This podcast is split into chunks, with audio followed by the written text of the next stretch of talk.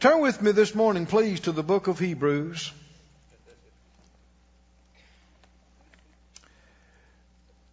Book of Hebrews.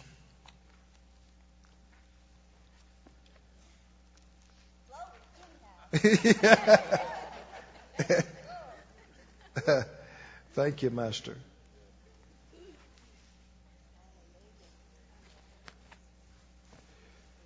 Where'd that handkerchief go to? What did I do with that? There it is. There it is. This is a, let's pray over this real quick. Uh, this is a handkerchief about somebody who's uh, in a real situation. Uh, from now on, let's have all these up on the podium for me. At the same time, I pray for everybody else. Uh, as a church, if you want to bring a cloth, you can do that to take back to somebody else. Uh, have it here before time, and they'll ushers will have it up on the podium while we're praying for everybody else, and while the anointing is here, I'll lay hands on it. We'll release faith. But for right now, reach your hands out toward this one, Father. Yeah, yeah. Make sure your names are on the cloth, and you'll only take back the one you brought up. Father, in the name of Jesus, we pray for this uh, person, and we ask, Lord, that your anointing go into this cloth, and you're a miracle working God, and what you've done for these other people with their brains and these other things, you'll do for this individual. When it's when this cloth comes in contact with them, let your anointing flow into them and drive out disease and drive out sickness and effect a healing or a cure in them. Raise them up, Lord, and get glory to yourself, and we'll give you the praise in Jesus' name. Amen. Praise the Lord. Hebrews 3, are you there? Glory. Well, we took a little extra time this morning, but that's all right. I'm I think anybody'd have time for that. Hebrews 3 and verse 12. Before we read, let me just pray a little bit further here. Father, give everybody eyes to see and ears to hear. And just what we need to receive this morning, we're agreeing together is touching this thing. Speak to your people and help us to speak as the oracles of God. Thank you for utterance and anointing. And we purpose not to be hearers only, but to be doers. In Jesus' name, amen. Hebrews 3 and 12. He says, Take heed, brethren, lest there be in any of you an evil heart of unbelief in departing from the living God, but exhort one another daily while it is called today, lest any of you be hardened through the deceitfulness of sin. Notice verse 13, that first phrase especially, exhort one another daily. Does anybody have a translation other than the King James? What does yours say instead of saying exhort? Huh? Encourage. Right? Encourage. Yeah. Admonish. Encourage is a good word. If you look it up, you'll find that it has the meaning of both exhort and the word console, consolation, comfort, exhortation, which you see a lot in the King James. We'd probably today use the word encourage. You don't see the word encourage really in the whole New Testament, but you do see this word exhort. There's even a ministry of exhortation. Well, if somebody gets up and exhorts the people, what are they doing? They're encouraging them. Amen? Spurring them on. And that's what I want to talk about this morning. Encouragement. I want to talk about you being a son of encouragement. That's a Bible phrase that we'll get to here in just a minute. In Hebrews, the 10th chapter, just turn over a couple of chapters. Look in chapter 10. 10, verse 23. Hebrews 10:23 said, Let us hold fast the profession or confession of our faith without wavering, For he is faithful that promised. Amen. Boy, I'm so glad that I kept on saying for five years. Somebody's going to come give us one time offering. Hundred thousand dollars. It's happened twice now. In less than a week.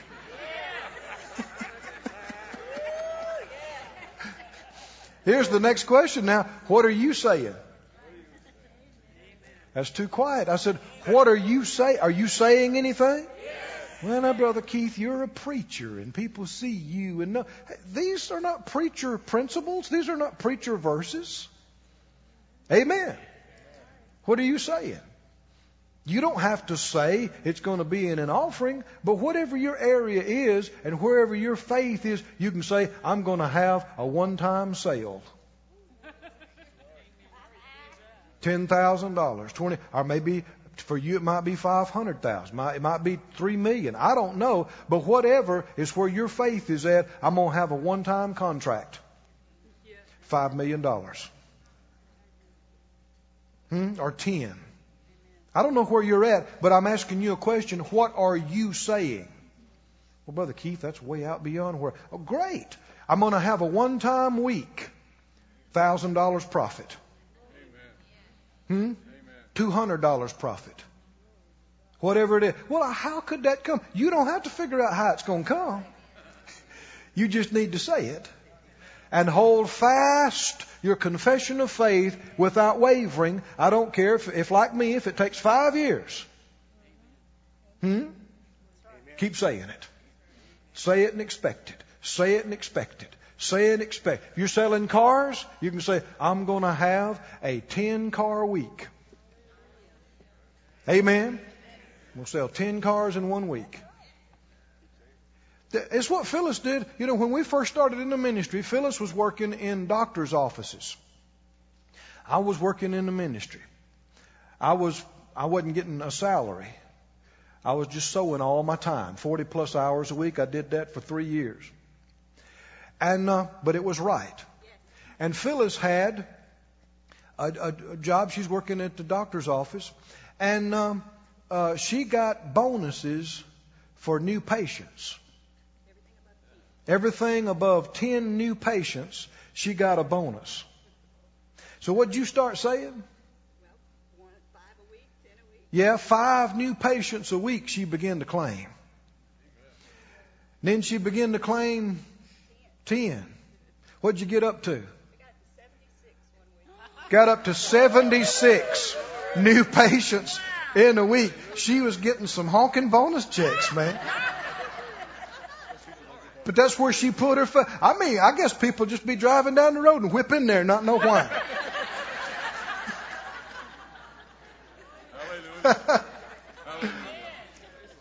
These are not preacher scriptures. They're believer scriptures. Right? I said, what are you saying? You need to be saying something. Believing something in your area. Hmm? I'll have 30 new calves this season. Hmm? I'll get X amount, I'll get X amount of profit per calf. Wherever your faith is at, right? And be faithful and stay with it, and the Lord is faithful. Now keep reading down in verse 24. Let us consider one another to provoke unto love and to good works what does it mean to provoke each other? Now, see, that's a strong word. We usually think of that in a negative sense. But you can provoke somebody in a good way. Can't you? What does that mean? Stir them up? Hmm? Yeah? Excite them? Right? Keep reading not forsaking the assembling of ourselves together as the manner of some is. Even in that day, people laid out and didn't go to church. There's nothing new.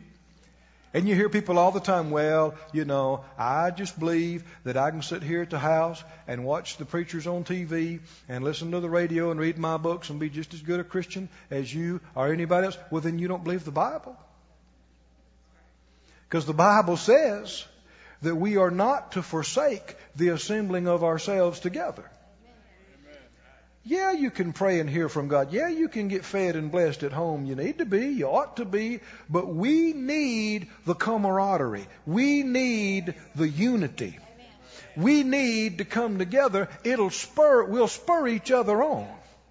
Amen. Keep reading what it goes on to say. Not forsaking the assembling of ourselves together, but as the manner of some is, but doing what? exhorting, what is your NIV and all those things? Encouraging one another, and so much the more as you see the day approaching. You're supposed to be encouraged when you come to church. Amen. You're supposed to leave encouraged. Everybody say encouraged. And with that same encouragement that you receive and go out with, you're supposed to encourage other people on Monday morning at the job. Amen. Tuesday afternoon uh, at the grocery store or at the filling station or wherever it is, you're supposed to be full of encouragement and then God using you to encourage other people. Are you a son of encouragement? That's men as well as ladies. Now we're all called sons in the scriptures. Are you a son of encouragement? I want you to be. God wants you to be. Go back to the book of Acts, please, and see where this phrase comes from. Acts chapter 4. See, what if you'd laid out a church this morning? You'd have missed this encouragement, right? Of the Lord moving and meeting needs. Oh, you'd have heard about it. You could have got the tape. But you know it's not the same. I said, you know it's not the same as being there. Thank God for tapes, but it's not the same. Hmm? And if tapes were the same, then we could just have a tape church. I could just stay home and tape it. And send every, send all y'all a tape in the mail and y'all could stay home, sleep on Sunday morning. Would it be the same? It's not the same. Can't be the same. Some things you just got to be there. You're not going to get the same unless you are there. Right? In Acts, the fourth chapter, this is part of where we said in verse 34 when it said, well, verse 33 said, great power with great power, uh, the apostles gave witness of the resurrection of the Lord Jesus, and great grace was on them all. This is Acts 4:33. Verse 34, neither was there any among them that lacked. How many was hurting in the church there? There are thousands of people in this church. I mean, they're having 3,000 people saved in a day. You remember that? And the Lord is adding to the church daily, such as should. I mean, this church probably at least 10, 20, 30,000 people by now. Huge. And how many broke folks in the church there? Do you believe that? You can read the Bible, can't you? Neither was there what? Any among them that lacked. Can God do it again? He's doing it right here in, in Branson, I guarantee you that. He's doing it right here in Faith Life Church. For as many as were possessors of lands or houses sold them and brought the prices of the things that were sold. People were selling houses and, and their places. And don't feel sorry for them now. Because when you sow, what happens? You reap. When you sow a house, what happens? You reap houses. When you sow a piece of property, what do you reap? Properties. Hmm? Ain't it sad? They came and gave their house. I can't feel sorry for somebody that had a $50,000 house and they sold it and 10 years later they had a vacation home in Florida and they had a house up in the mountains and they had a $500,000 house with houses. I can't feel sorry for somebody like that. How you know it's that way? Sowing and reaping is that way. If you don't believe it, you need to read again. And it said, verse 36, Joseph, who by the apostles were surnamed Barnabas, which be, is being interpreted what? Son of consolation, King James says. What does your NIV and others say? Son of encouragement. the son of encouragement, a Levite of the country of Cyprus, had land, he sold it, and he brought the money and he laid it at the apostles' feet. It must have stirred up the whole church. I said it must have stirred up the whole church. You know, they were so stirred up, Ananias and Sapphira wanted to try to act like they did that. And lied to the Holy Ghost and both fell dead in a day. You know, I asked the Lord one time, I said, Lord, you're a merciful God. I mean, this, help me to see how this is so severe that it couldn't be tolerated a moment longer. Judgment fell. Because I'm telling you, these people bringing up these thousand dollars and these five hundred dollars and these twenty dollars in the offering and these hundred thousand, these things are precious and holy to the Lord. Did you hear me?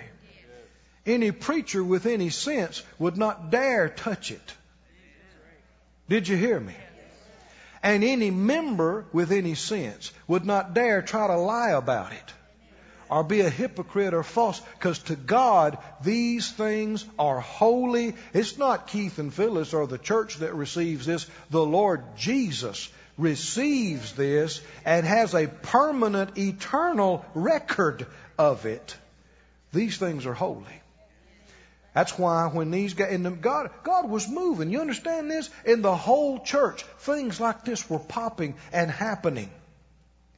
And everybody's needs were, everybody's needs were being met. The churches and all the individuals and all the families and all the ministries, everybody was just doing really good. And these guys jump up in the middle of it and go and lie to the Holy Ghost and act like they're giving all with all their heart. And it was intolerable to the Holy Ghost. Judgment came. These things are holy, aren't they? They're important. But Barnabas was called the son of consolation. Go with me over to the 11th chapter. Acts 11.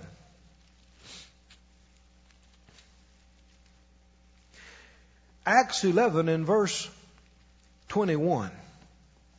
This gives you an insight into Barnabas even after this. He and how did how was he such a son of encouragement that day? By his giving. Is that right? There are numerous ways to encourage. On that day, he encouraged the whole church by his giving of property. Now read in, in Acts 11. Verse 21 The hand of the Lord was with them, and a great number believed and turned to the Lord. And then tidings of these things came to the ears of the church which was in Jerusalem, and they sent forth the son of encouragement. that he should go down as far as Antioch. And when the son of encouragement came, and he saw the grace of God, he was what? People whose hearts are right are always glad when other people are blessed, when God's using other people. Amen. If your heart's right, you know, I tell you, I despise, I believe God despises all this competitiveness in the body of Christ. Ministries, churches, Christians think they're competing against each other. I even heard a world famous preacher, when I won't call his name, say one time, he said, Well, we're all competing for that same Christian dollar. That is abominable. There is no competition in the body of Christ. We're all on the same team. We're all on the same family. There are not too many churches. There's not too many ministries. There's not too many outreaches. The Bible says the harvest is great and the laborers are few. It's amazing how people can get into this, this confused state of thinking that we're all struggling trying to get the same little handful of people when there's billions of people who don't know God. That's ignorant, isn't it? No. We need more churches, more ministers, more ministries, more, a lot more. We ain't scratching the surface on some of these things. Most of the world does not know God. We ain't talking about half. We're talking about a lot more than that. We like to think that we're the majority. Look at the figures sometime. See what percentage of the world population Christians are. It'll be an eye opener to you. Say it out loud. There's no competition. See, that's, that's deception. That's confusion. When you see God using somebody, God blessing somebody, God gave somebody a car, paid off their house, what should you do? You should shout. Right? Barnabas, this wasn't Barnabas' church, Barnabas's church. This wasn't his ministry in place. But when he came down there and he saw the grace of God, he was glad and he exhorted, he encouraged them all that with purpose of heart they would cleave and hold on to the Lord, for he was a good man. Everybody say good man. What is part of being a good man or a good woman? Son of encouragement. Amen. You're glad when other people are blessed. And you encourage them to stay with it and go on. He was a good man and full of the Holy Ghost and full of faith, and much people was added to the Lord. Everybody say encourager. Encourager. I know years ago, Phyllis and I were believing for a car. We weren't trying to believe for a new one at that point, just a good used one. That's where our faith was at. And uh, I'm telling you, the Lord blessed us with a nice used car. And we drove, I pulled it up to the place where I was ministering every day. And one of my helpers came out. He said, What's this? What's this? And I said, It's a car the Lord's blessed us with. He said, That's your car? I said, Yeah. Man, he ran, he shouted, he jumped a lot more than I did. and he stopped and put his hands on the fenders. He said, This your car? I said, Yeah. He said, Oh, glory. And he ran off and took it again, took a run again. A lot more than I did. He was glad about my blessing and he slowed down. He said, I'm glad you got it. He said, but there's another thing. He said, I'm in the same blessing line you're in. he said, I'm a few paces behind you. I got started later than you did, but I'm coming right behind you. And he said, what the Lord's done for you, he's doing for me. And he had it too. It, it came to pass just like that. But you watch it. Somebody who sees somebody else get blessed and go, Hmm. You know, there's been times I've had the Lord check me. You know, when God does something good for you, what do you want to do? You want to tell somebody, right? You want somebody to shout with you. But there's been numerous times I'd go to tell something to somebody and the Lord checked me. Uh-uh, don't. Don't tell them. You think, why? Because He knew they wouldn't be happy. And sometimes even though they say something different, it's not in their heart. You tell them, they go, oh, praise God. Happy for you. They're envious. They're jealous. Hmm? And if that's the way you are, you are cutting off your own blessing. If you can't be happy for somebody else, then you're not believing for yourself. No matter what you call yourself doing, well, I'm making confession. I don't care. Faith works by love. And love is happy to see the other man blessed. Love would rather you get it. Amen. If we had to pick, love would rather you had it than me. But thank God we can all be blessed. Amen. We can all have it. Son of encouragement. Everybody say that. When he saw the grace of God, he was glad and he encouraged them all that with purpose of heart they would cleave, hold on to the Lord. The word discourage from the Hebrew and the Greek and all, it means to cut off, to cut short. It means to neutralize. Did you know you could be used of the enemy to neutralize somebody's faith? Hmm?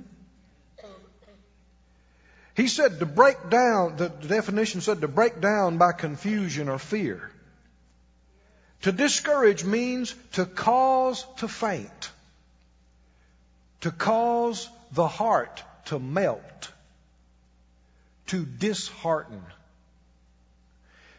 This one says, this definition says, to discourage means to hinder, to hold back, to frustrate.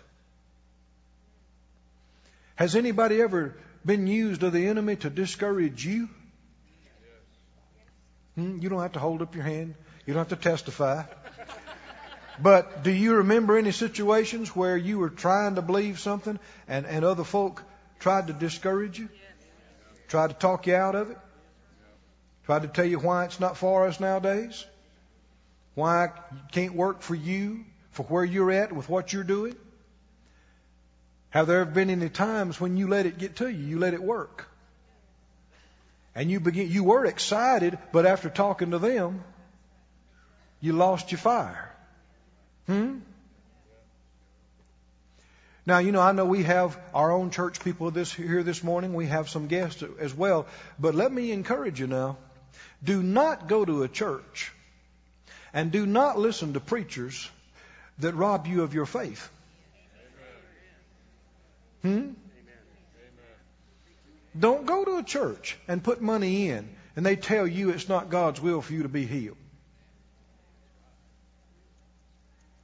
Don't go to a place, don't, don't go to meetings and sit down and listen to people. Let them tell you that God doesn't answer prayer. He doesn't do miracles anymore. All that's passed away. Discourage you from your vision and your faith. I'm telling you, you can't afford that. You need all the encouragement you can get in your faith. Amen? Not only that, don't run with people. Don't fellowship with people. Don't spend a bunch of time with people, eating out and going places and doing things with people that's always pulling you down. In your faith, always poor mouthing. Always talking doubt and unbelief and fear and how this is not going to work and this is not going to work and you can't do this and I know that ain't going to work for you. You don't need to hear that. You can't afford to hear that. You know, I worked in healing school for years. And it's one of the most obvious things in that area. I'd work with somebody sometimes for a week, sometimes for two. And they'd come in and just be at death's door and in a week's time be 80% improved. Sometimes two weeks' time be 90% improved. I mean, just a marked difference. Yeah, I mean, anybody could tell God has done something for them. They go home and spend a week with their family and come back and look like you, they never even had any progress. There's some people, I mean, it sounds harsh, but there's some people I just knew if I can't get them away from their family, they're going to die. Now, they loved them. Yeah, they did. But all they do every time they'd see them is cry. Cry and talk about them dying. Cry and talk about how this is incurable. You can't afford that. When your life is on the line and you're supposed to be believing God to live and not die, you just get up some days and you know, I can't be around Aunt Minnie today.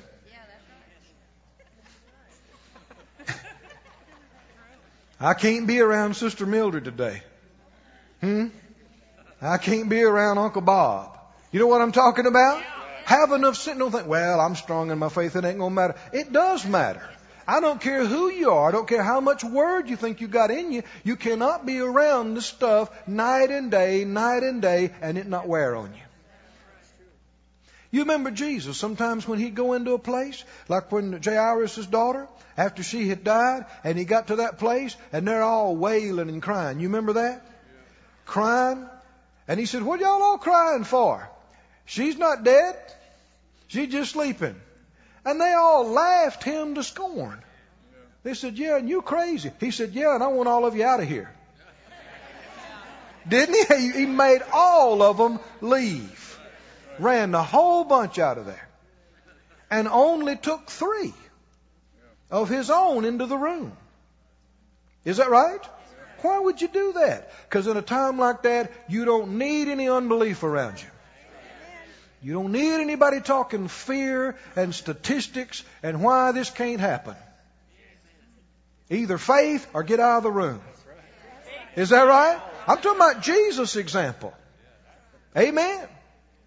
And you, you'll learn as you, as you operate in faith for a while that there's a lot of people you should not tell them what you're believing for.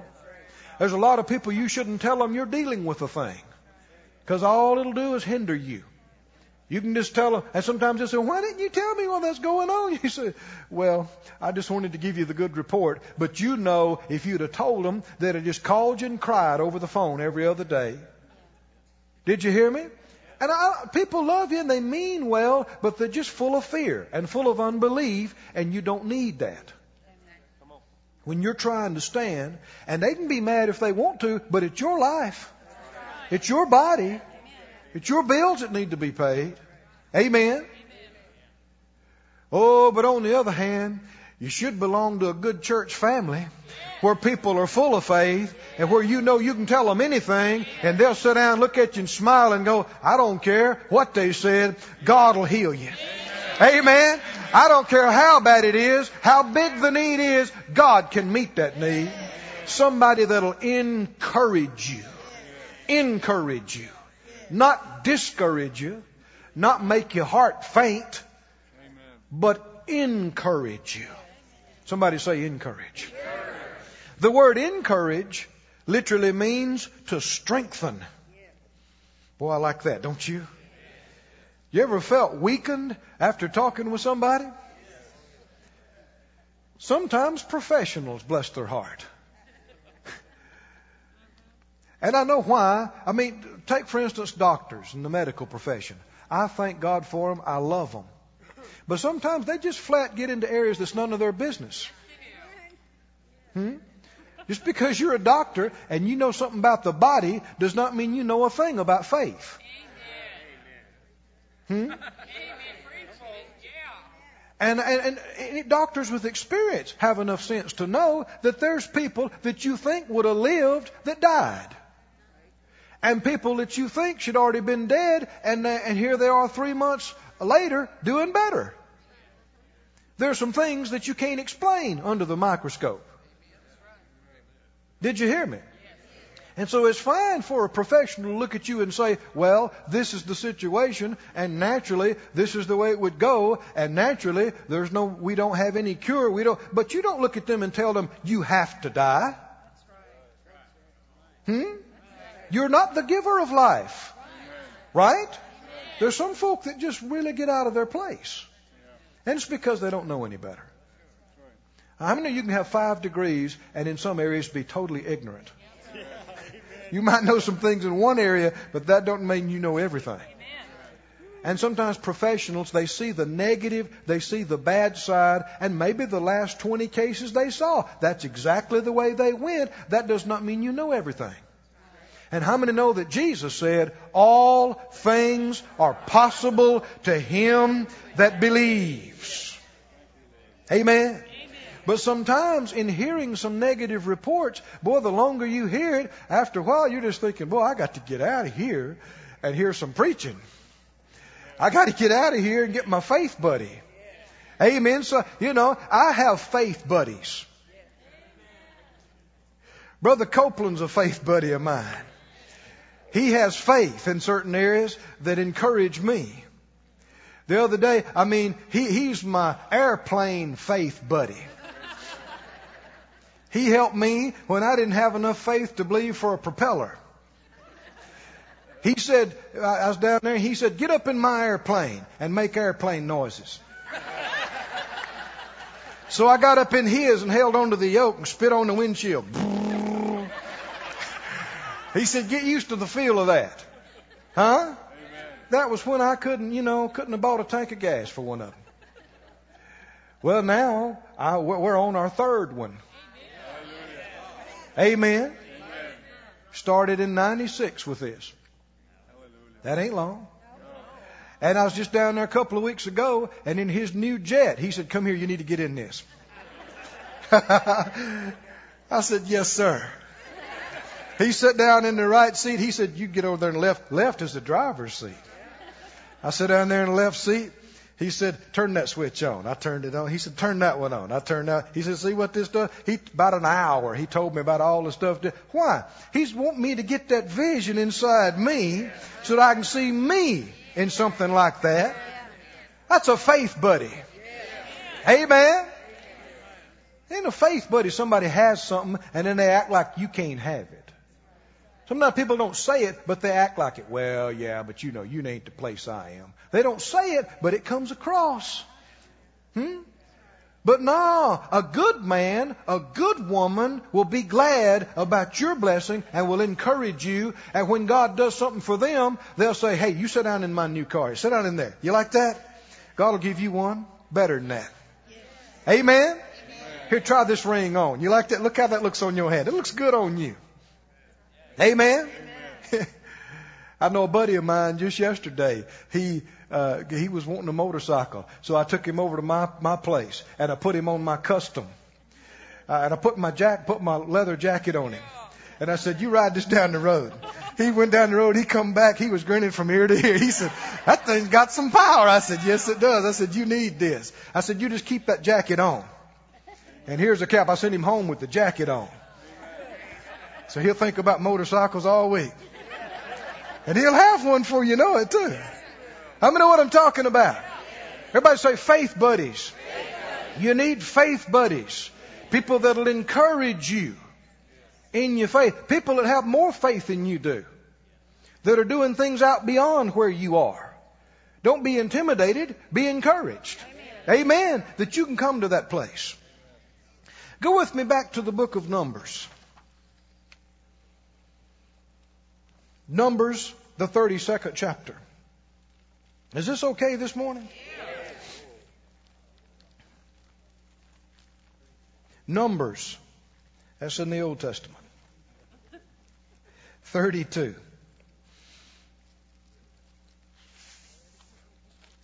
I tell you what, we have some encouragement in here this morning. I can feel it. Feels good, don't it? God deliver us from these negative folks. Wanting to cry and feel bad. No, let's shout. Shouting's more fun. Amen. Being happy is more fun. We don't have to be discouraged. We don't have to be depressed. Ever. That was weak. You don't. You don't have to be depressed ever. You don't have to be. Even when it looks bad and it feels bad. That's when faith comes in. Amen. You can shout anyhow. Numbers 32 and verse 7. This is talking about when the second generation of the Israelites, no, excuse me, first, first generation that were delivered out of Egyptian bondage. You remember, we're going to read about it more in just a minute, but how they took those 12 spies and they sent them into the land and they spied out the land and they brought back a report. And in Numbers 32 and verse uh, 7, he said, Wherefore discourage you the heart of the children of Israel from going over into the land which the Lord has given them? Thus did your fathers when I sent them from Kadesh Barnea to see the land. And when they went up into the valley of Eshcol and they saw the land, they did what? They discouraged the heart of the children of Israel that they should not go into the land which the Lord had given them. Did what they tell the people, did it make any difference? How much difference did it make? The difference between them enjoying what God planned for them and not. Friends, we need to be cautious about this. So many times during the course of your day, you come across people who are being severely tempted to give up. They're being tempted to quit. And, and it's not always obvious by looking at them that this is their case. But they may be just on the brink of throwing in the towel and stop and just giving up and saying, well, you know, that ain't going to happen. Just forget that. And what comes out of your mouth can make the difference. Sometimes you don't think your words are that important, but I'm telling you, people listen more to what you say than you think. And sometimes they could just be on the brink, and you just saying a passing negative thing could just be the straw that broke the camel's back, and they could just quit and give up. And you'll be responsible for that too. The scripture says that every, with every idle word, we'll give an account that has to do with things we just say and don't think about what we're saying. But if it has a negative impact on somebody and it helps cause them to give up and cast their confidence away, we'll have to give an account for that. Oh, but if they're about to quit and we gave them a good word, amen. amen. And instead of quitting, they stayed hooked and they stayed with it and they did the right thing and they got the results. You'll get a part of that reward too. Every day with everybody that you meet, what you going to do? Be an encourager of the brethren. But now, you know, you got to do it right. Because sometimes people come to encourage and stay to torment. Yeah, they came supposed to be to help and just stay to harass. They didn't mean to, they'd never call it that, but that's what it amounts to. In Job, don't turn there, but you remember that? Job's friends came to see him to help him out. You remember that? Bible says they came to comfort him. Did he feel like that after a while? Oh yeah, they came to help him. Poor brother Job. He's in a bad way. Let's go help him. Let's go comfort him. This is what he said about it. Job said, I have heard many things like this, you miserable comforters. He said, Will your long winded speeches never end? What ails you that you keep on arguing? See, what were they doing? They were trying to be spiritual. Hmm? And they were trying to explain to him why all this bad stuff happened to him. They're preaching to him or at him. Hmm? You know, boy, that has brought such a reproach on the church and the ministry and the things of God. I remember sitting across from a man, bless his heart. This man loved God. His wife loved God. And they were used of God. Real strong ministers.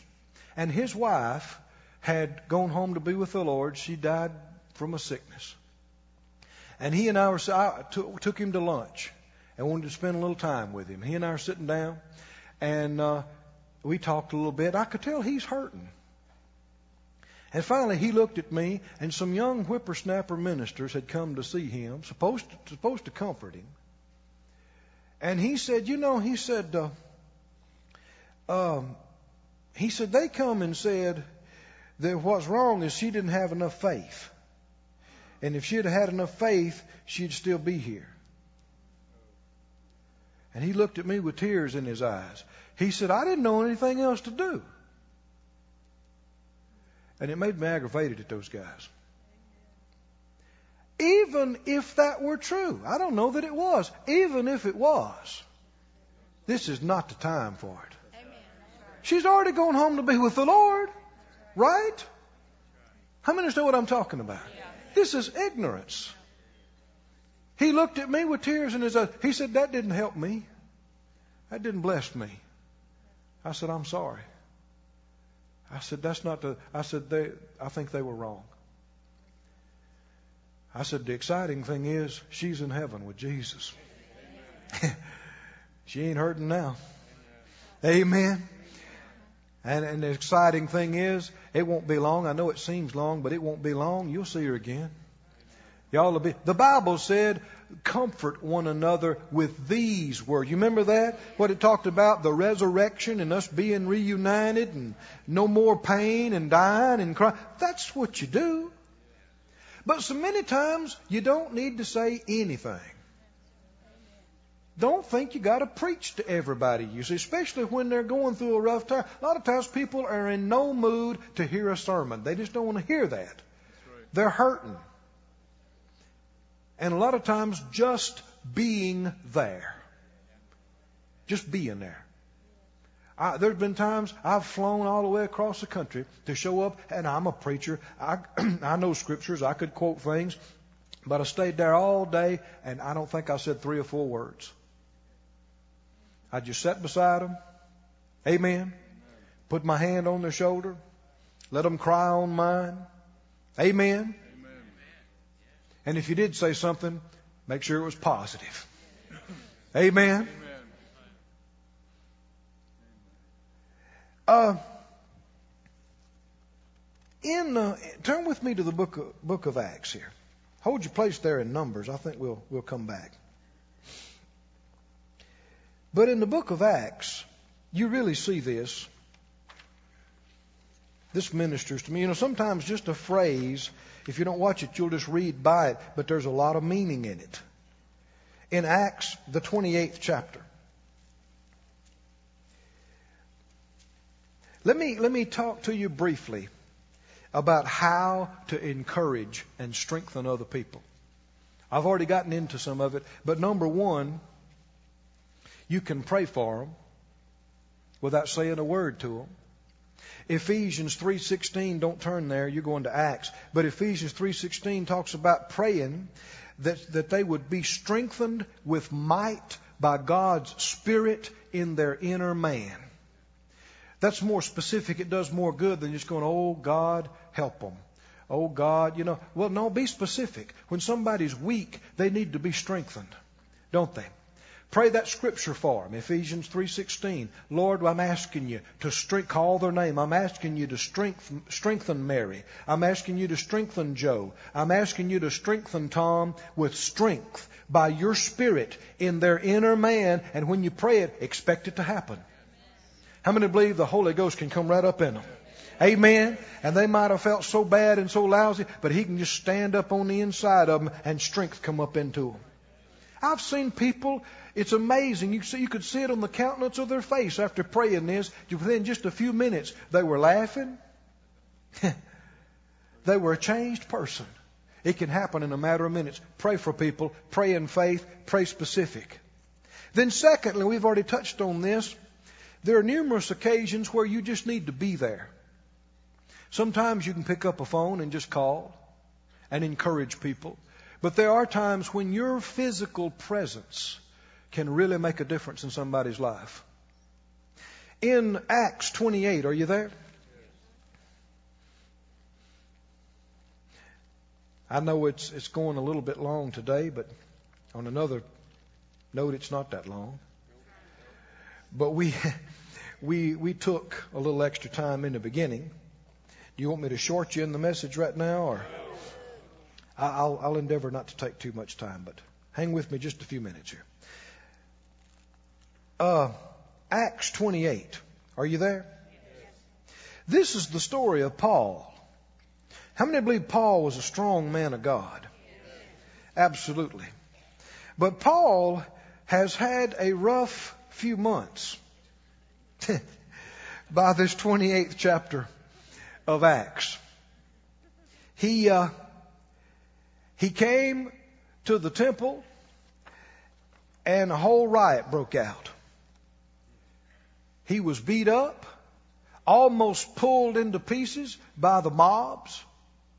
He was lied on, wound up in jail. He's been in jail for months or longer. He was tied to the whipping post and his clothes stripped off publicly. God delivered him from being beaten mercilessly at that particular point, but just think about the humility. He was backhanded across the face in the public arena. He was accused by the most famous lawyers, brought, dragged in chains in front of kings and governors, really left, you know, uh, used almost like entertainment before the royals, left to sit in jail through successive terms of leaders as one came in and another one came out. He was shipped out on the boat with other criminals in chains. He was in a hurricane for weeks, adrift in the ocean, marooned on an island, bitten by a poisonous snake. I don't care who you are. After a while, you could feel weary. Couldn't you? And it's at this point in Acts 28 and verse 11. Are you there?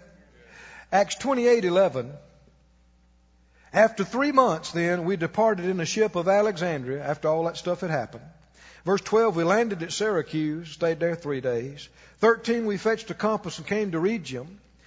Next day to Puteoli. Verse 14, where we found uh, certain, we found brethren and were desired to tarry with them seven days. You think he was glad to see any Christian brothers there?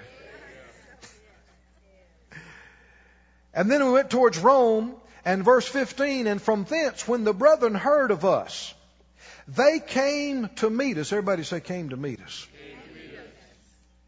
They left from where they were and they traveled. It was hard to travel in those days. And they came to meet us as far as the Appii Forum and the three taverns, whom when Paul saw, he did what? He thanked God and he did what? He took courage. Amplified said he received new courage. When did he receive new courage? What? When he saw them. He saw them coming. And he said, Oh, thank God. And he was encouraged and he received new courage. Oh, glory to God. I remember a few years ago, my dad had a massive heart attack. Did y'all see him standing over here the other, other night? He was dying. He said he was seeing the light. He was leaving his body. The doctor said it was amazing that, that he lived through that. They were astounded. And he said in the midst of it, he's dying. He's leaving his body. He can see the other people there around him. He's leaving. And he said he asked the Lord, Lord, is it time for me to die? And the Lord said, no. You know, a lot of people die before their time. A lot of people leave early and they shouldn't. And he said when he heard that, he started fighting. Said he started fighting to live. He was telling me yesterday at lunch, he said, I'm so glad I didn't die and miss seeing all the things that the Lord's doing for the church and got to be in the good. See, so many people are robbed of times they should have on the earth. God didn't take them. They left early. They could have fought. Daddy said he started fighting. And he fought and stayed and came back and lived. Well, when he came back, though his body had been damaged and everything was, his kidneys didn't want to work and his blood pressure didn't want to come up. He was in the hospital and I, I was in a meeting, but I was able to get down there and I flew down there and man, there was a lot of unbelief around, like what we talked about, and we're putting our faith on any every specific thing. First, we put our faith on that blood pressure and begin to speak to it and believe for that to come up. Then we put our faith on the kidneys and believe for them to start working. I'm telling you, every day we had a miracle. Every day came back. But after several days of that, you know, you stay up late hours, you're hanging out there in the in, in the room, it's rough on your flesh. I was feeling weary. You know, you get you lose enough sleep and you get to the place where you just feel like crying for no reason. Right? I don't care if you're the apostle Paul. Right? I mean, you, enough stuff and you get to where you're just feeling weary and, and spent. And I'll never forget it. Some friends of ours from down there, they come a walking through the door. Minister friends. And I, it's hard to put into words what it meant to me just to see them. Anybody know what I'm talking about? Have you ever been there? I mean, they, I, I wasn't expecting them to come preach me a message. I wasn't expecting them to come give me, do anything. But just them walking in, man, it encouraged me.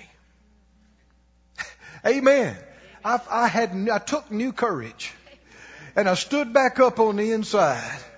I thought, yeah, and, and, and they said, can we do anything for you? And they went and bought my mother a dress. She didn't have clothes down there. And they went and took some of my family to eat. And that encourages. I said, it helps. It encourages. Can you say amen? amen? Glory to God. Just being there for somebody can encourage them. Speaking words encourages. The Bible said in Proverbs, don't let any corrupt, excuse me, Ephesians, don't let any corrupt communication proceed out of your mouth, but only that which is good to the use of edifying, building up, that it may minister grace to the hearers. A word can discourage. A word can take the heart out of somebody. Can it? Especially if they respect you and think a lot of you a hard word or a bad word from you can just take the soul out of them. Can it?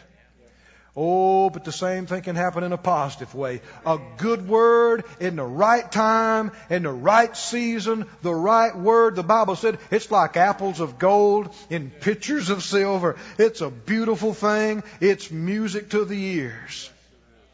There's been strategic times in my life that, you know, you're just, you're feeling like wavering. You're feeling, you know, and somebody come and just put a hand on your shoulder and said the right thing to you. And boy, you stood up on the inside. You thought, yeah, yeah, God, me and you, we're going to do this. We're going to do this. Yes, we are. And finally, giving encourages, doesn't it? Giving things to people encourages. Let me read the scripture. You don't have to turn there. But in Second Chronicles 31, Second Chronicles 31, it says that he commanded the people that dwelt in Jerusalem to give the portion to the priests and the Levites that they might be encouraged in the law of the Lord. There's been times I've been out on the road for weeks at a time, and you get tired, and I felt weary, and I came in, and here's all these bills, and here's all this stuff, and then, and then the office called and said, Here, you need to see this. Somebody sent me an offering, $50,000, and a letter said, Man, you're doing a good job. Stay with it. Keep up the good work. We believe in you. And they didn't know what that meant to me that day. Anybody know what I'm talking about? That day, I needed to hear that. And how many know that those words carried a lot of force with that $50,000 check behind it? Amen? Amen? Glory to God. It encourages you. Everybody say encourage. I've had the Lord deal with me. Fly over there and talk to them and buy them a new suit of clothes and put some money in their hand and encourage them. Well, I don't care how many boxes of Kleenexes you are going through. You get you a nice new suit on. Amen. Get a good steak in your belly. And somebody telling you they love you and they believe in you for half a day. Well, you just can't help but feel better. Amen. You just, I don't care what's going on. This is the ministry of the believer. This is the call and the witness of every child of God. Can you say amen? And this is your new name. Son of encouragement. I said, that's your new name. Son of encouragement. And people are going to be glad to see you coming because you always have a good word. And you're liable to give them something. Amen. And they just know that that's how you are and it is the love of God expressed through you. Stand on your feet if you would. I have a lot more here, but that's enough for today. Oh, thank you, Lord. Thank you, Lord. Anybody encouraged in here today besides me? I'm encouraged. Amen. I know when I first came here, Phyllis and I first came to Branson. We stayed shut up in the little old room there and prayed and sought God and tried to figure out what was going on with us because we felt like we were uprooted and didn't know which end was up half. And pray. Finally, we begin to think we're supposed to be here. We're in Branson. Why? I don't know, but we're supposed to be here. And finally got it settled, and, and we went over to, to Jim and, and Kathleen Kaseman's. And we sat down with them and we said, we think we're supposed to be here. Brother Jim jumped up and shouted, run around the table. He said, glory to God. When he did that, I thought, yeah, glory to God. Encouraged me so much. I had some other people try to discourage me. You know, I won't tell you about that. But then other people, you know, called me on the phone and shouted and, and then sent money. Glory to God. I tell you, last week that $100,000 check encouraged me. It really did. And this this morning. This encourages me. Keith and Phyllis ain't thinking about quitting this morning. we ain't thinking about backing off or slacking off or getting out of the ministry or any such silly thing. No, we're going on big guns for God like you. Amen. Hallelujah. Praise God. Close your eyes. Pray this out loud with me. Father God, thank you. You are my encourager. You are the strength of my spirit. You are my strength. Help me, work in me, cause me to become a strong son of encouragement. Everywhere I go, everybody I meet, everything I'm involved with, through me, bring words of encouragement, words of life. Through me, bring gifts of encouragement and deeds of encouragement. And help me, Lord, set a watch at the door of my mouth and check me lest I ever say a word that would dishearten somebody. Help me. Keep me back from saying or doing any things that would discourage anybody from believing you, trusting you in any way. But I shall be, by your grace, a constant, continual encouragement to all those round about me. It'll be thus and so in Jesus' name. Amen. Praise the Lord.